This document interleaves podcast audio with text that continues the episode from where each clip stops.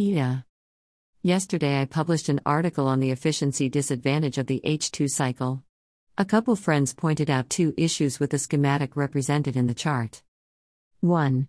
Many electrolyzers are not built right next to a photovoltaic or wind farm, so transport losses should accrue.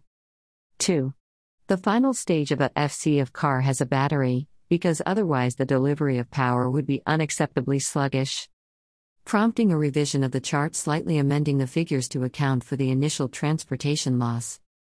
Summing it up, the two cycles are identical, so there is not a true proton cycle, and the hydrogen path merely replaces a single AC DC converter with an elaborate proton loop which uses electricity to electrolyze water compress the resulting hydrogen, and re oxidize it in a fuel cell to get back electricity, which is then finally fed to an identical, except for its size, battery for conversion and use in the same electric motor. The proton loop costs about two thirds of the input energy versus the about 5% efficiency tax imposed by the battery charger. Note readers asked where the efficiencies come from, and apologize if anybody thought I implied they were my own work. They come in fact from T and E, and here is the source.